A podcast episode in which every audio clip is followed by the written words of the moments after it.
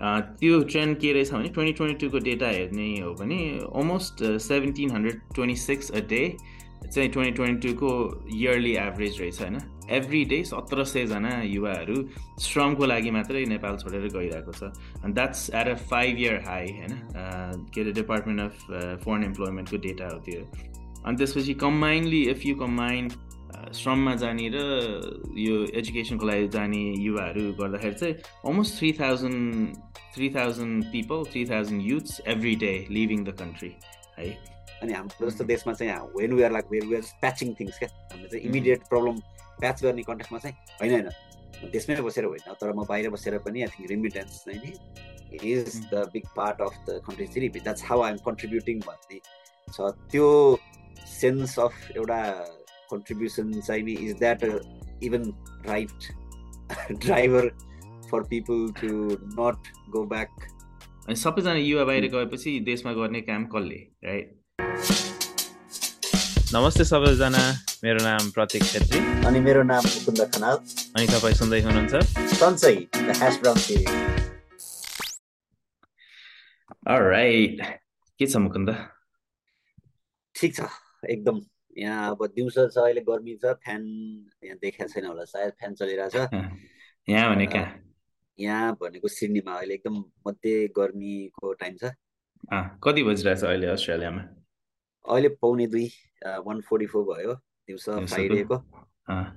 अनि आमेन नेपाल काठमाडौँ अहिले। साढे आठ eight twenty nine AM February third भइरहेछ अहिले होइन।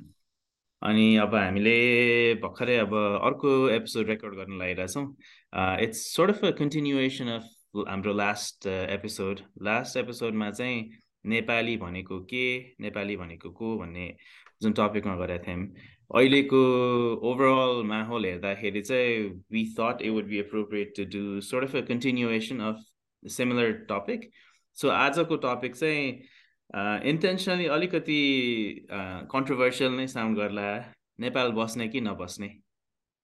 सो यसमा do you want to give a little bit of mm. context of how we decided on यो टपिकमा कुरा गर्नको लागि यो गर्मीमा बस्ने कि अहिले नेपाल गएर जाडो खाने भन्ने कुरा हो तर अलिक मोर पर्मानेन्ट बेसिसमा तर बिफोर त्यो सुरु गर्नुभन्दा अगाडि चाहिँ यो I may be coming from a place of privilege it may sound like it's an option it may not be an option for everyone मेरो केसमा अलिकति फिजिबल हुनसक्छ कसैको केसमा योभन्दा बढी फिजिबल होला कसैको केसमा योभन्दा कम होला कसैकोमा नहोला।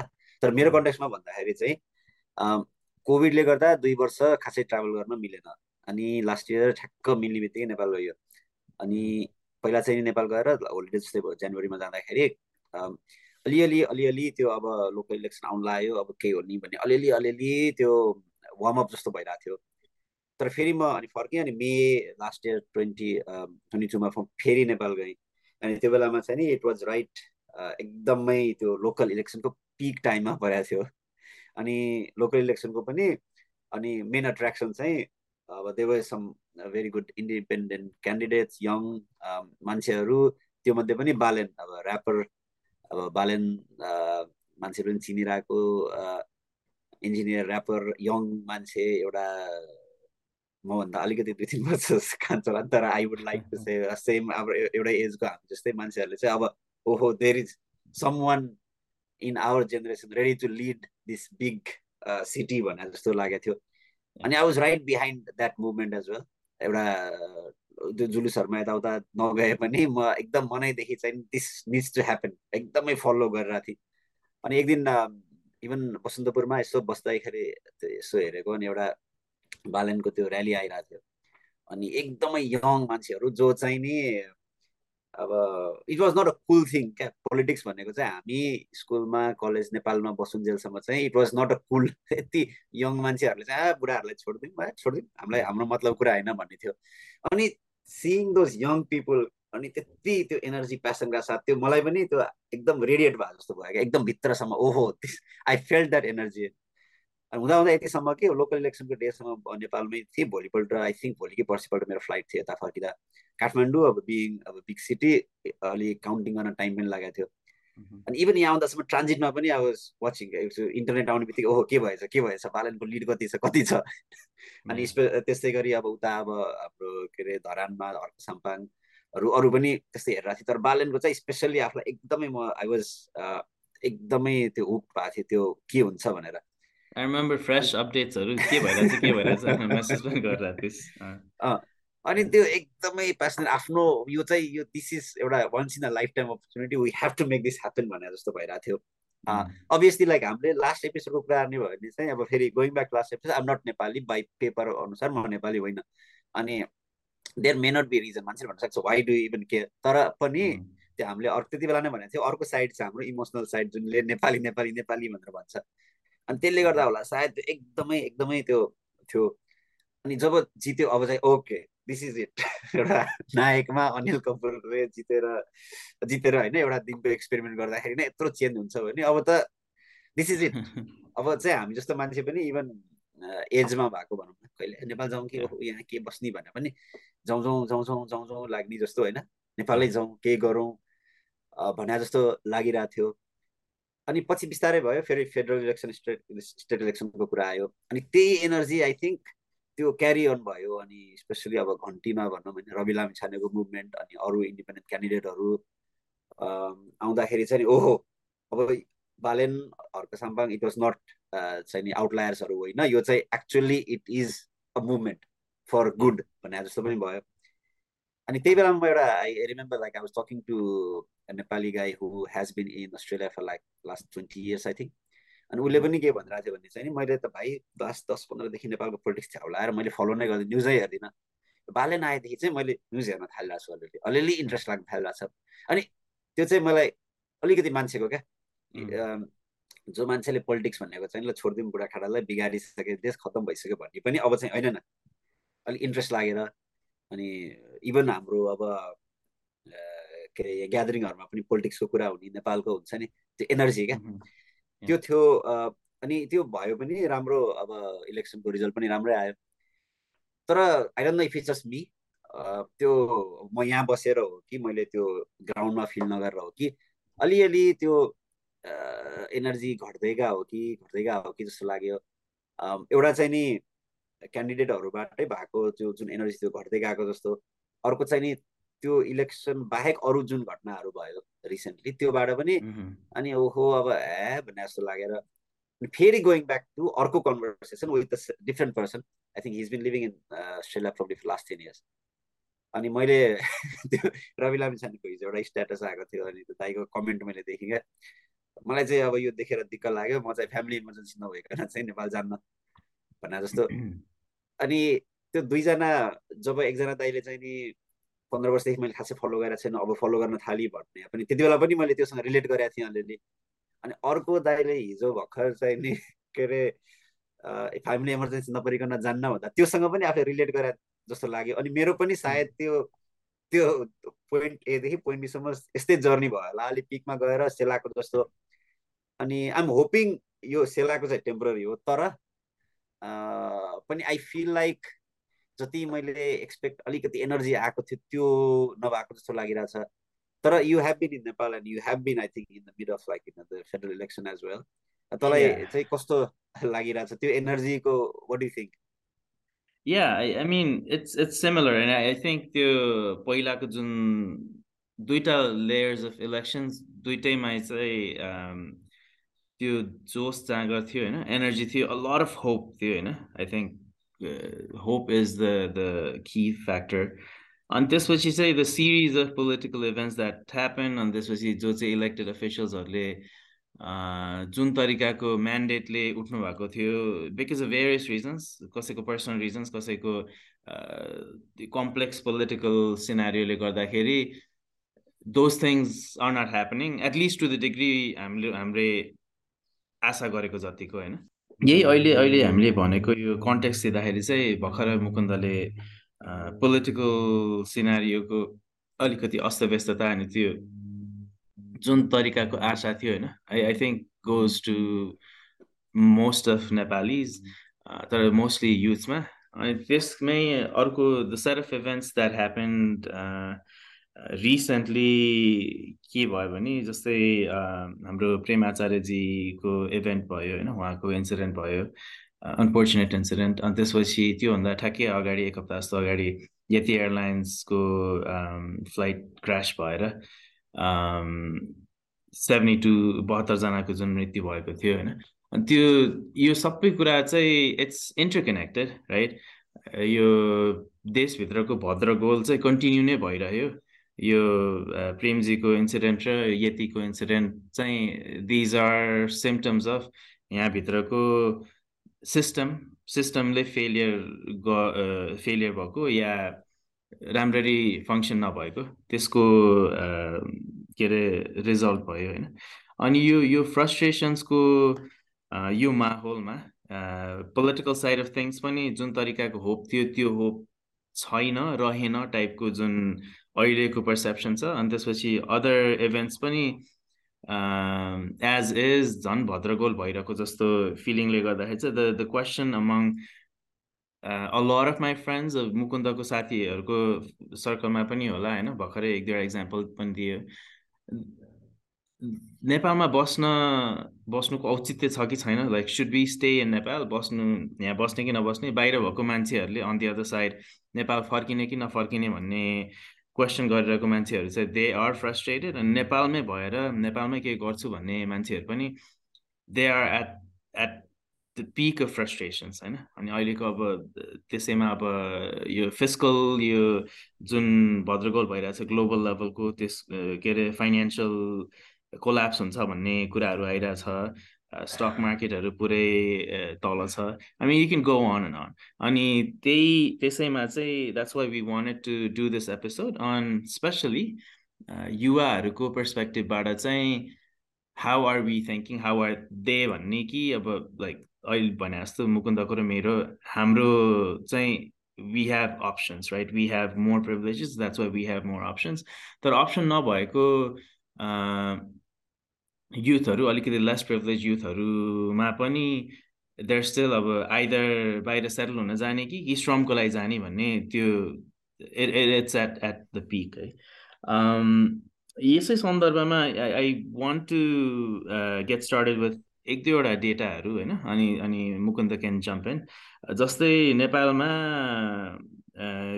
के अरे श्रमको लागि अनि सी मोस्टली युवाहरू बाहिर जाने हो कि श्रमको लागि खाडी मलेसिया इस्ट एसिया यता जापान कोरियातिर। अहिले अलिअलि युरोपतिर पनि यो वर्क भिजामा जाने फार्मर भिजामा जाने ट्रेन्ड रहेछ। त्योभन्दा बाहेकको चाहिँ स्टुडेन्ट भिजामा जाने युथहरू होइन अलिकति एजुकेटेड मोर प्रिभिलेज भनौँ। त्यो ट्रेन्ड के रहेछ भने ट्वेन्टी ट्वेन्टी टूको डेटा हेर्ने हो भने almost seventeen hundred twenty six a day चाहिँ ट्वेन्टी ट्वेन्टी टूको इयरली एभरेज रहेछ होइन। एभ्री डे सत्र सयजना युवाहरू श्रमको लागि मात्रै नेपाल छोडेर गइरहेको छ।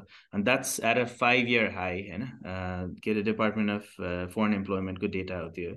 अनि त्यसपछि कम्बाइन्डली इफ यु कम्बाइन श्रममा जाने र यो एजुकेसनको लागि जाने युवाहरू गर्दाखेरि चाहिँ almost three thousand three thousand people three thousand youths every day living the country है।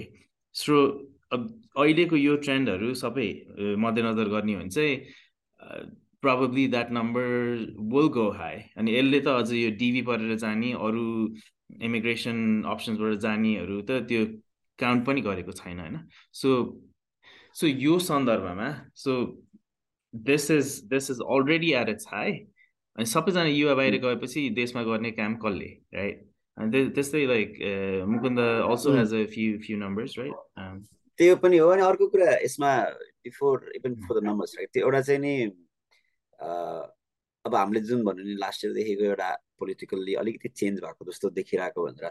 अब मेबी अहिलेको जुन तपाईँ भनेको डेटा छ यो चाहिँ अब मेबी होपफुल्ली त्यो अहिलेको जुन एउटा एनर्जी थियो त्यसको यदि हुन्छ नि if this goes well off hopefully हुन्छ नि यो यो एनर्जी चाहिँ क्यापिटलाइज भयो भने चाहिँ नि five years down the line maybe त्यो देखिन्छ होला। तर अर्को लेयरमा हाम्रो चाहिँ एउटा समस्या चाहिँ नेपालमा के भयो भन्दाखेरि I don't think we we have that sort of patience क्या? अनि किन छैन भन्दाखेरि चाहिँ नि अगेन गोइङ ब्याक टु त्यो बिल्ड भएको फ्रस्ट्रेसन एक दिनको जस्तै हामीले यो एक वर्षको अथवा छ महिनाको फ्रस्ट्रेसनलाई आइसोलेसनमा हेर्नु मिल्दैन। किन भन्दाखेरि इफ इट वाज द्याट त्यो भए चाहिँ मान्छेले maybe people would have given new अरू मान्छेहरूलाई चाहिँ बेनिफिट आउट दिएर चाहिँ नि okay let's wait and see भन्ने हुन्थ्यो।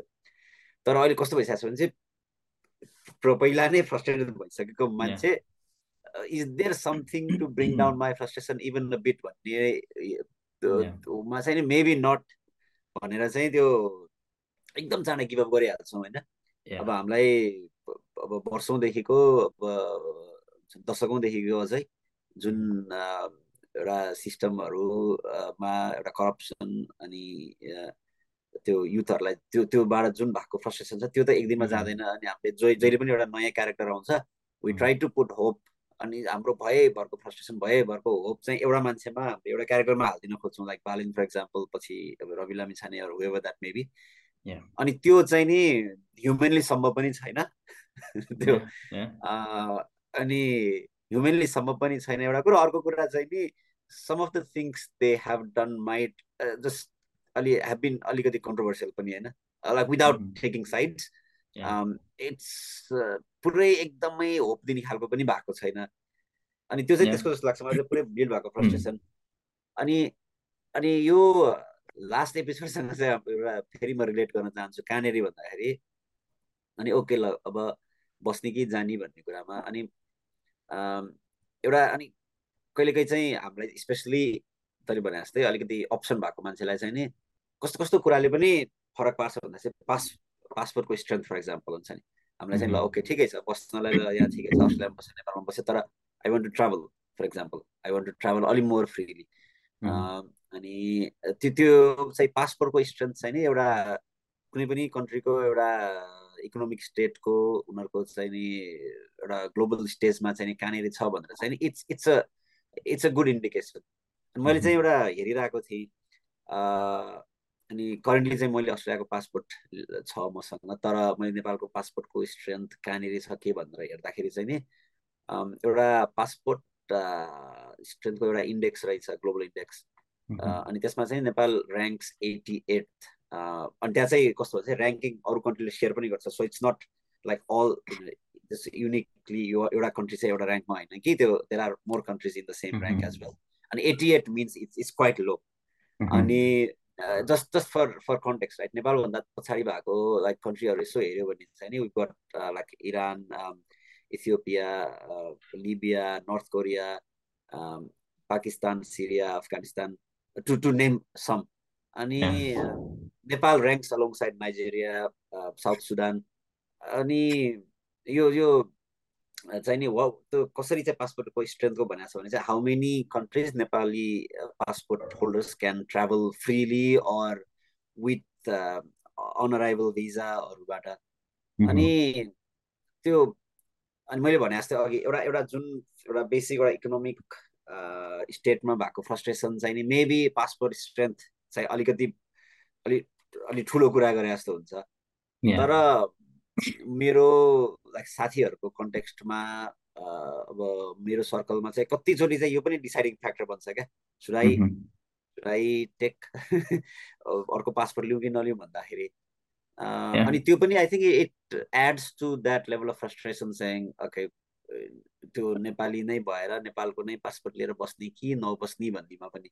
या इभन या त्यही त्यही त्यसैको कन्टेक्समा ठ्याक्कै पासपोर्टकै कुरा आउँदाखेरि yesterday I was talking with friend of mine नेपालमै जो बसिरहनु भएको छ अनि they're doing pretty well they're making good amount of money अनि त्यसपछि यसपालि बर्थडेको लागि ट्रिपको लागि अफोर्डेबल सबै कुरा हेरेर they were looking into Thailand जाने कि भनेर तर थाइल्यान्ड चाहिँ इट्स नट नेपाललाई अनराइभल या फ्री भिजा नहुने कन्ट्री भएको भएर त्यो भिजा प्रोसेसिङ टाइम नै अलि झिँजो हुने भएर they decided Thailand is not an option right अनि in the grand scheme of things त्यो भनेको एकदम सानो इक्जाम्पल सानो उहरू होला। तर लाइक वेन दिज फ्रस्ट्रेसन्स अब privilege unprivilege like educated uneducated different different युथहरूको चाहिँ डिफ्रेन्ट लेभल्समा यो frustration throughout the system भएको कि त्यो चाहिँ कन्सिस्टेन्ट या अनि इट इट एड्स अप होइन अनि त्यसैमा अब जस्तै अब नेपालकै अब पोलिटिकल कन्टेक्समा हेर्ने हो भने हाम्रो के अरे प्रजातन्त्र दिवस भनेर मनाउँछौँ दुई हजार सात सालमा आएको होइन? लाइक अलमोस्ट सेभेन इयर्सहरूको प्रजातन्त्र त्यो बेला आयो त्यसपछि फेरि भाँड भैलो भयो पञ्चायतमा गयो चौवालिस सालमा नाइ इङ्ग्लिस स्टेट नाइन्टिन नाइन्टीमा हाम्रो त्यत्रो रेभोल्युसन भएर अब यो मल्टी पार्टी डेमोक्रेसी भनेर आयो राइट? त्यसपछि केही होला भने टन्न यो आएको पार्टीहरूले गरेनन् दे कुडन्ट डेलिभर अनि एज अ रिजल्ट अनि के अरे फेरि टु थाउजन्ड सिक्समा यो ऊ भएपछि के अरे टु थाउजन्ड सिक्स पनि होइन अझ nineteen nineties like mid nineteen नाइन्टिजमा Maoist problem the whole started because of यो के अरे सत्तामा भएको मान्छेहरूले दे कुड डेलिभर भनेर होइन। अनि त्यसपछि country went into ten years of war त्यसमा tens of thousands of people died अनि टु थाउजन्ड सिक्समा फेरि अर्को किसिमको लहर आयो यत्रो रेभोल्युसन आयो। अनि न्यु यो लोकतान्त्रिक गणतन्त्र आयो राइट? नयाँ कन्स्टिट्युसन आयो। त्यसपछि नै के होला भन्ने भयो। ट्वेन्टी फिफ्टिनमा नयाँ कन्स्टिट्युसन अडप्ट गरियो। आफ्टर द फ्याक्ट ह्युज यो म्यासिभ अर्थको आएपछिको सरकारको निरीहता त्यो बेला नै देखियो होइन? त्यसपछि फेरि फलोइङ द्याट कन्स्टिट्युसनको त्यो जियो पोलिटिकल इस्युले गर्दा इन्डियाले पोलिटिकल ब्लकेट गर्यो। काठमाडौँको मान्छेहरूले समेत के अरे दाउरा बालेर भात पकाउन थालेको थियो राइट अनि सुन आफ्टर द्याट कोभिडको like it it goes on and on and on यस हामी नेपालीहरू overall I think the species frustrations पनि छ अनि त्यही यो सबै सिरिज अफ इभेन्ट्सले गर्दा रिजिलियन्स पनि अलिकति बढेको होला। तर like young people who want to do more who want to become ambitious यो सबै कुराहरूले गर्दाखेरि चाहिँ there is almost a sense that नेपालमा भएको नेपालमा बसेर चाहिँ young people are not allowed to be ambitious भन्ने टाइपको के मेन्टालिटी अनि त्यसपछि त्यो त्यो इन्भाइरोमेन्ट राइट अनि त्यो कुरा चाहिँ कसरी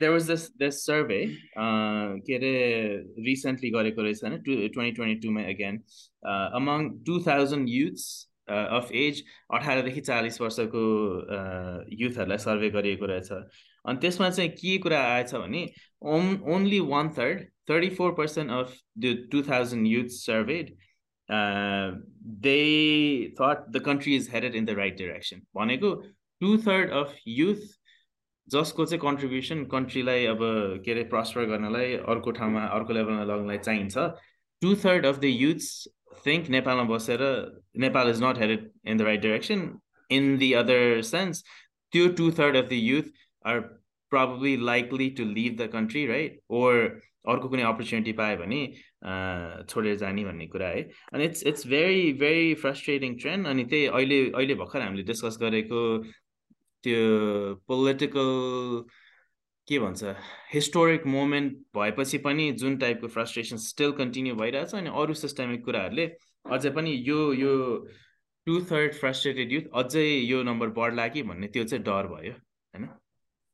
त्यही त्यही हाम्रो चाहिँ अब यसमा अब ओभरअल यसले चाहिँ नि हामीले दिन खोजेको मेसेज अथवा चाहिँ नि गर्न खोजेको कुरा चाहिँ नि अब नेपालमा बस्ने चाहिँ नि किन नबस्ने with for people who have options भन्ने। अनि त्यो चाहिँ दुई दुई दुई तरिकाले हेर्न मिल्छ। एउटा चाहिँ नि अब नेपालमा भइरहेको मान्छेहरू भन्छ नि उनीहरू चाहिँ नि are they is it likely or is it better option for them to stay in Nepal and try you know is it still okay to be optimistic भन्ने कुरा।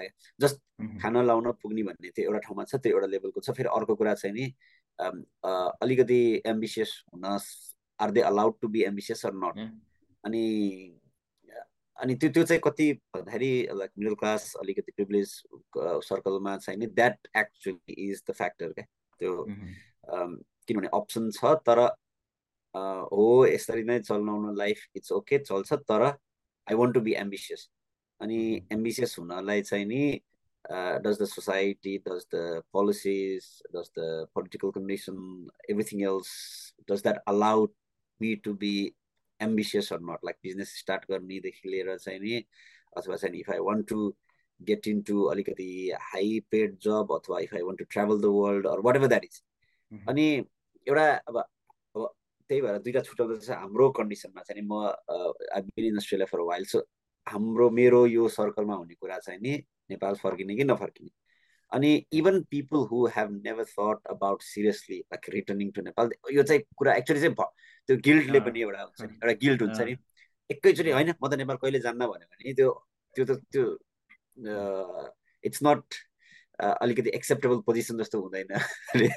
अनि होइन कहिले जाने भन्ने कुरा गरौँ न भन्ने जस्तो। अब हो म अब म आएदेखि पनि होइन पढाइसकेर जाने भन्ने हुन्छ एउटा कुरा कसैको कसैको होइन म पढाइसक्यो अब यहाँको आइसक्यो अब यत्रो भइसक्यो यहाँ पिआरहरू लिएर जाउँ अलिकति अप्सन हुन्छ भन्ने हुन्छ कसैको चाहिँ नि अनि त्यसपछि फ्यामिली हुन्छ अलिकति बच्चाहरू भइसक्यो बच्चाहरू भइसक्यो यिनै ठिक हुन्छ।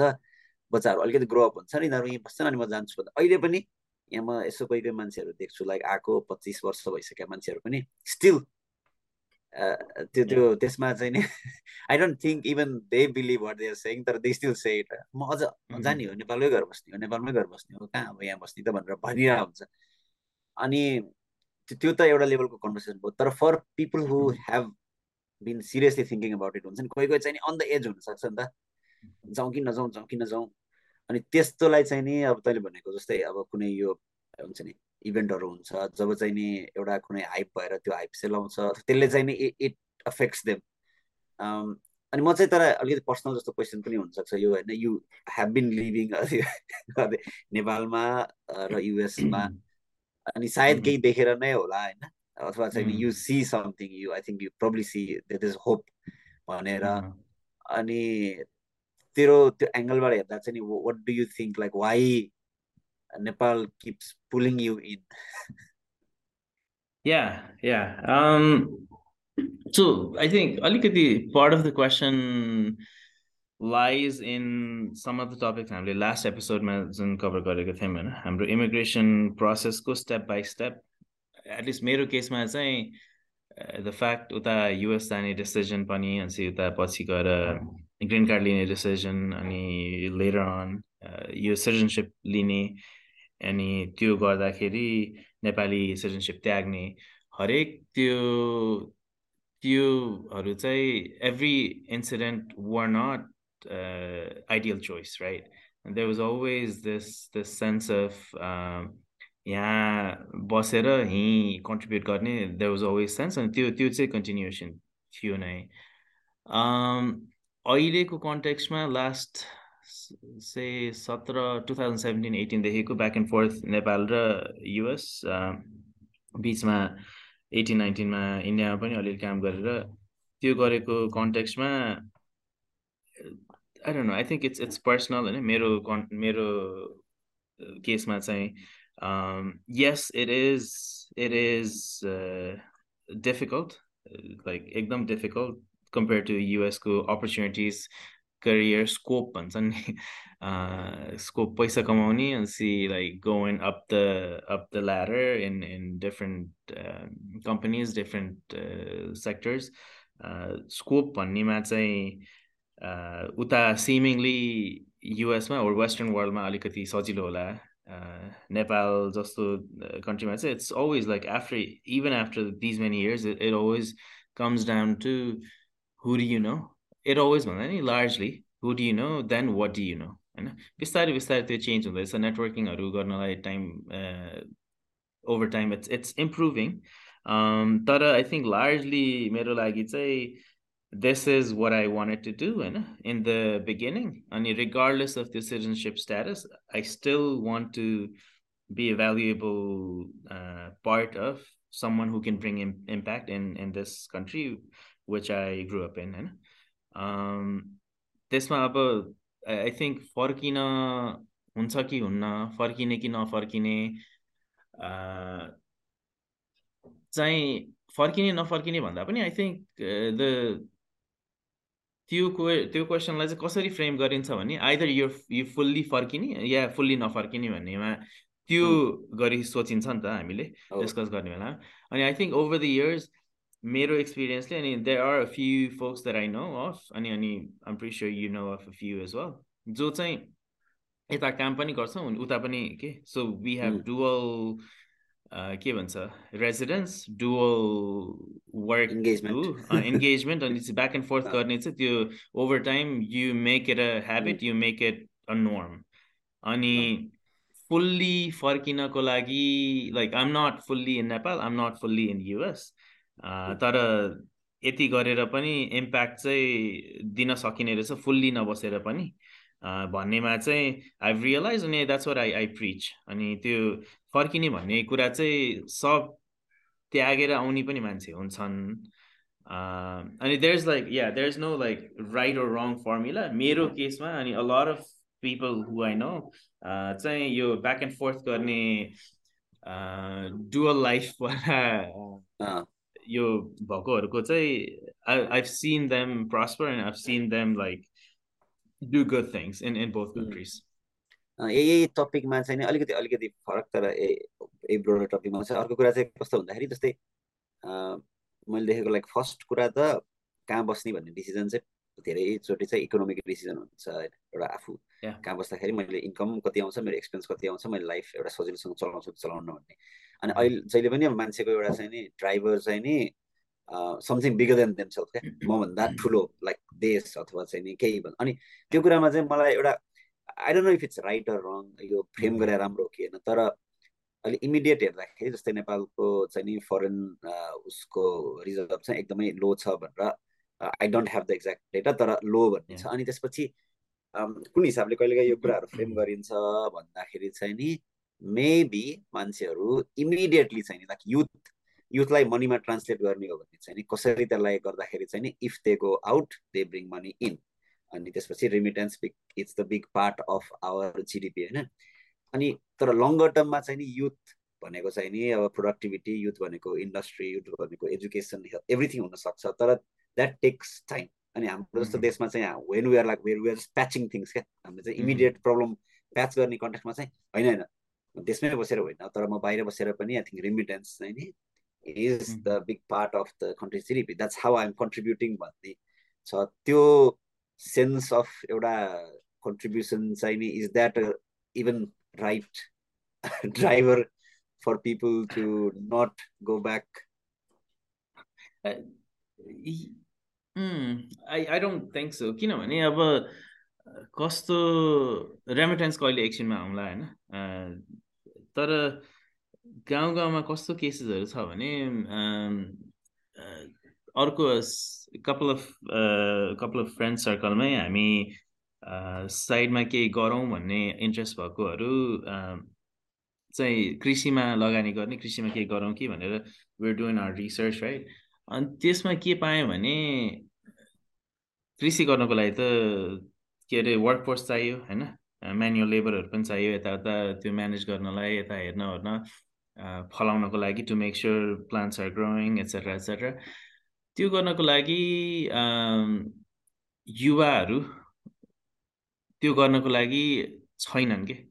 नेपालमा अनि त्यो केसेस यता पाहाडतिर जाँदा पनि त्यही छ। यो चुरे रेन्जको फर्टाइल ल्यान्डतिर जाँदाखेरि पनि टन्न फर्टाइल ल्यान्डहरू त्यो बाँझो बनाएर राखिएको छ होइन? राख्नु परेको छ।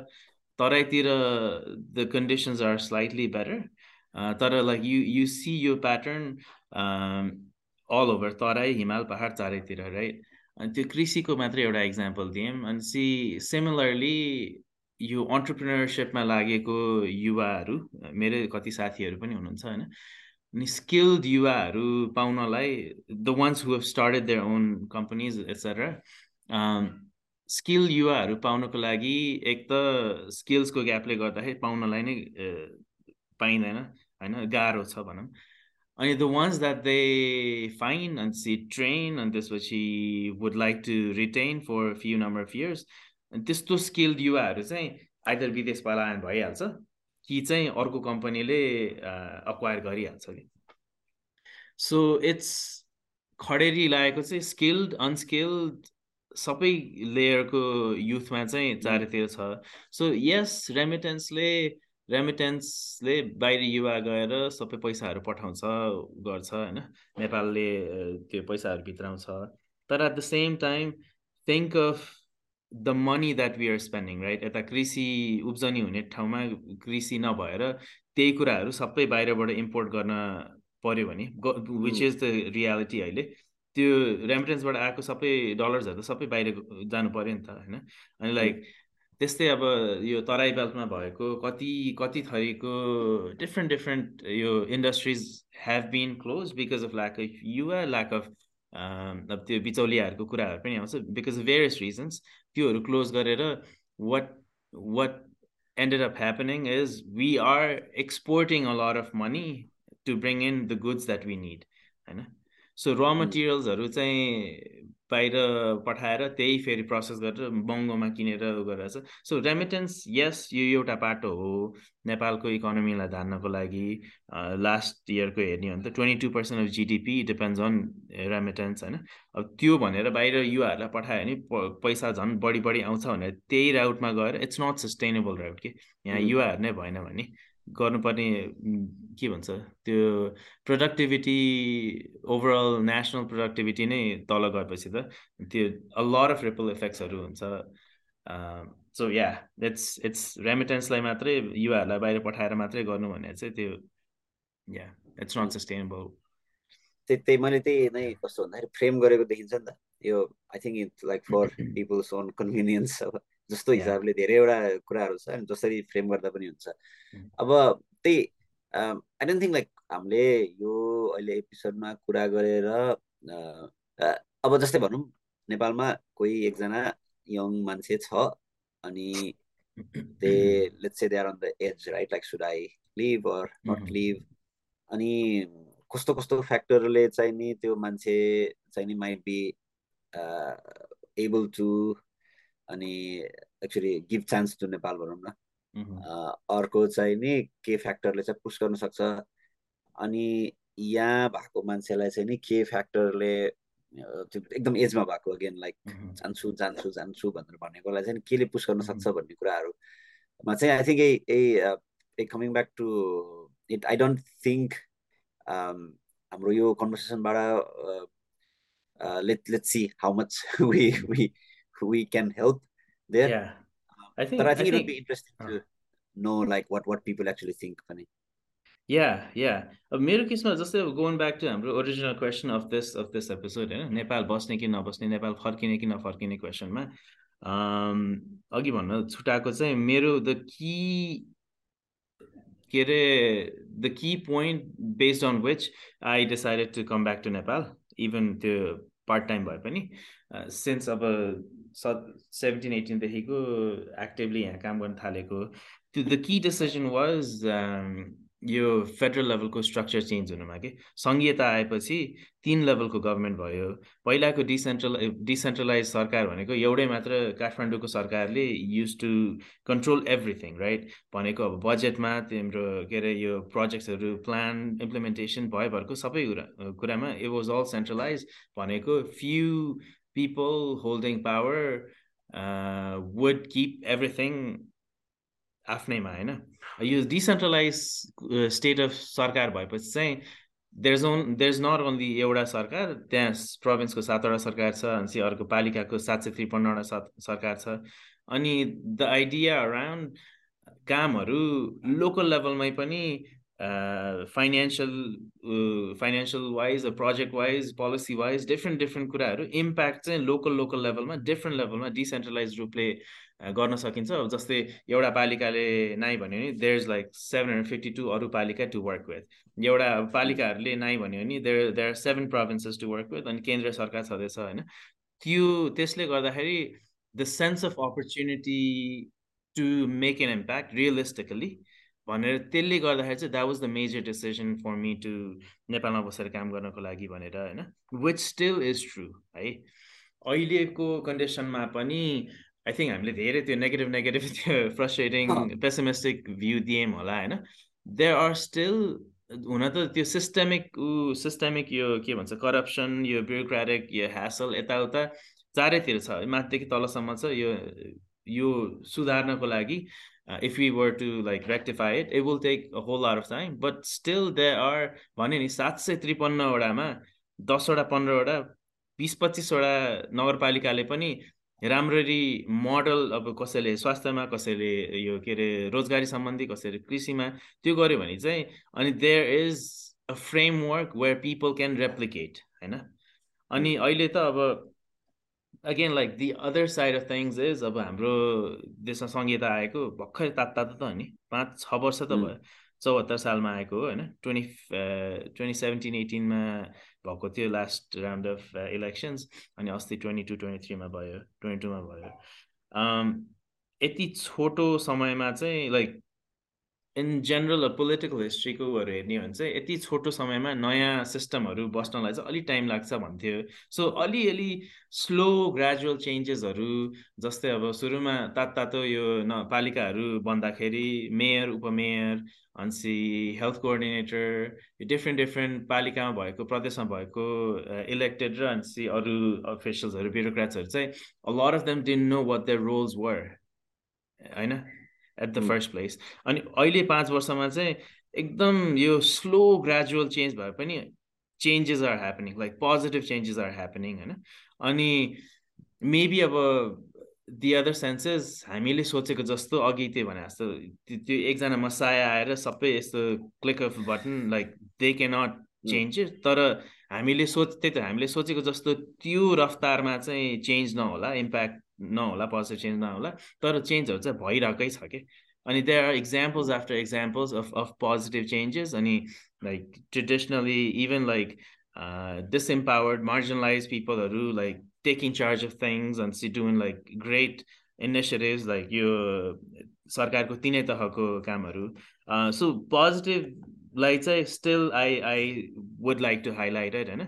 अनि यस गाह्रो छ यहाँ गर्न काम गर्न गाह्रो छ। कहिले के अरे दसैँ तिहारको न्युमा कहिले के अरे बाढी के वर्षा आयो भनेर के अरे वर्षायाम आयो भनेर कहिले यो एन्ड अफ द इयर हुन लाग्यो भनेर कहिले के न्युमा कामहरू रोकिन्छन्। अनएक्सपेक्टेडली ठप्प ठप्प पनि हुन्छन्। अनि it's very frustrating while you trying work on a certain timeline certain schedule होइन? तर at the same time there are still lots and lots of opportunities to to make a living to make an impact largely mm. Mm. no it's, it's i think the, the balanced view yeah. um, is i think the best we can do um, yeah. i think at the end of the day depends on individuals like uh, circumstances as well. So I'm, it, that's why i think we, we, we won't try to be prescriptive because कसैको प्रिभिलेज हुनसक्छ कसैको नहुनसक्छ कसैको चाहिँ best thing for them to do is like if they're on the edge might be to leave Nepal brings income to the like family yeah something कसैको लागि different हुनसक्छ तर it's good to I think have that balanced opinion अनि I think not losing hope even like peak हुन्छ कुनै hype हुन्छ घट्छ तर hopefully this is a trend चाहिँ नि बिस्तारै यस्तो गइरहेको होला भनेर लेट्स होप फर द्याट अनि एउटा लास्ट अब सघाउनुभन्दा अगाडि चाहिँ नि एउटा for people again for people who have that option is हामीले एकदमै अघि नै भने जस्तो ब्ल्याक एन्ड व्हाइट बस्ने फर्किने बस्ने फर्किने भनेर चाहिँ नि मेन्टल एनर्जी त्यसमा खर्च गर्नुभन्दा maybe let's switch the question चाहिँ नि। अब हामीले यहाँ चाहिँ कतिको कन्ट्रिब्युट गर्ने कति के लेभलमा यहाँ इन्गेज हुने अनि के लेभलमा चाहिँ नेपालमा इन्गेज हुने। अनि इभन नेपालमा भएको मान्छे पनि like there are lot of like remote work right like there lot of like IT companies specially अहिले साइबर सिक्युरिटीमा म काम गर्छु। They like hire lot of interns and stuff from like overseas as well they have they they outsource lot of work so एउटा कुरा चाहिँ कस्तो हुनसक्छ भन्दाखेरि चाहिँ नि for people who have options for people who have that kind of skill sets not think about okay कहाँ stock हुने यहाँ हुने कि त्यहाँ हुने भन्दा पनि for family for social aspect I enjoy Nepal मेरो फ्यामिली यहीँ छ सबै छ like enjoy it work wise i might like work remotely for some like global company and travel there uh, sometimes. अनि मेरो केसमा जस्तै आइ सेटल्ड हियर द्याट अनि तर I still work remotely most of the time so it may be an option for me to let's maybe like try working remotely from Nepal, let's say for three months, six months, and try things out. I need to, especially like social and cultural side I miss नहुनको लागि so that that may be an option. Again, not for everyone, but uh, if we start framing the questions in that way, then I think एउटा young it's any चाहिँ त्यो जुन एउटा pressure you have to, have to you have to make mind up you have to choose one side भन्ने चाहिँ I think it's unneeded pressure पनि Yeah, so like um, for their their recognizing that there might be a lot of people जसलाई चाहिँ नेपालमा गर्नै पर्छ र like जे गरिरहेछ it's okay and and that's fine right अघि भने जस्तो like it's it's not a it's not a त्यो गर्नै पर्छ भन्ने कुरा हो। तर like for people who are trying to हुन्छ नि कसरी बाहिर बसेर या नेपाल फर्केर या नेपाल पार्ट टाइम फर्केर या कुन तरिकाले गर्न नेपालमा इम्प्याक्टमा कन्ट्रिब्युट गर्न मिल्छ भन्नेमा चाहिँ I think just start with अहिले कति गरिरहेको छ त्योबाट उन्नाइसबाट बिस कसरी गर्ने राइट अनि it can be like by supporting नेपालमा भएको अर्गनाइजेसन्स राम्रो काम गर्ने अर्गनाइजेसन है? यु हेभ टु भेट राम्रो काम गर्ने अर्गनाइजेसनलाई सपोर्ट गर्नुहुन्छ कि? या सानो लेभलमा आएर अब रेमिटेन्स पठाउने ओर्ने योहरू त भइहाल्यो होइन? Or like trying to schedule more visits to Nepal त्यो भयो नि डलर्सहरू आउँछ लाइक फरेन नेपालमा बाहिरी मुद्राहरू भित्रिन्छन् होइन।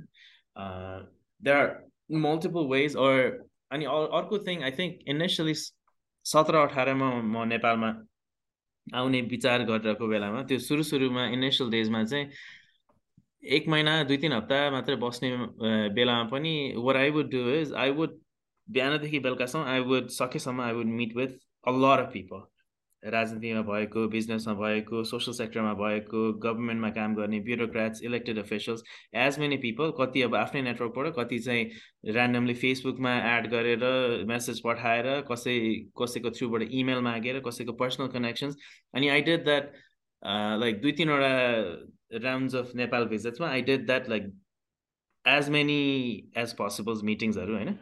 अनि त्यो सबै मिटिङ्सहरू फ्रुटफुल हुन्छ भन्ने छैन। तर it gives you sense of नेपालमा बसेर कन्ट्रिब्युट गर्नको लागि इम्प्याक्ट गर्नको लागि अब त्यो अब if you're computer engineer or IT like त्यो आइटीमै भएको मान्छेहरूसँग मात्र कुरा गरेर पनि त्यो त्यो क्ल्यारिटी हुँदैन right you talk to like different different सेक्टरको मान्छेसँग अनि केपेबल इनकेपेबल लाइक कोही बिचौलिया कोही ऊ सबै मिक्स अफ पिपल काम के अरे कुरा गरेपछि चाहिँ it gave me a sense of नेपालमा बसेर काम गर्नको लागि realistically what kind of environment what kind of pressures would I be facing भनेर। अनि सो अब त्यही बाहिर बसेर पनि कन्ट्रिब्युट गर्नको लागि त्यहीँकै नेपाली भयो नेपाली सर्कलमा अब अरू विदेशमा भएको नेपाली सर्कल नेपालमै भएको नेपाली सर्कलहरूसँग राउन्ड्स अफ कन्भर्सेसन गरेर मेबी यो उन्नाइसबाट बिस कसरी लाने पनि अलिकति क्लियर आउला क्लियर होला कसैलाई। कसैलाई चाहिँ उन्नाइसबाट नाइन्टी नाइन्टिनबाट नाइन्टी कसरी लाने त्यो पनि आइडिया होला। But but like unless you try it unless you give an effort त्यो सोचेरै मात्रै चाहिँ हुँदैन। Like take an action That's the that's the point. एकदम राम्रो cliche too almost end the episode तर त्यही आई थिङ्क हामीले लास्ट टाइम जस्तै नेपाली हुनु भनेको के हो भन्ने जस्तो अलिकति कुरा गऱ्यौँ अनि अहिले चाहिँ नि फर्किँदा हुन्छ कि is it the right time अझ भनौँ न अहिले specially given the hype in last couple of years अनि नेपालमा भइरहेको मान्छेलाई चाहिँ नि is it worth for them to just you know just suss out what they can do in Nepal before actually making that big decision भन्ने त्यो त्यो कुराहरू भयो।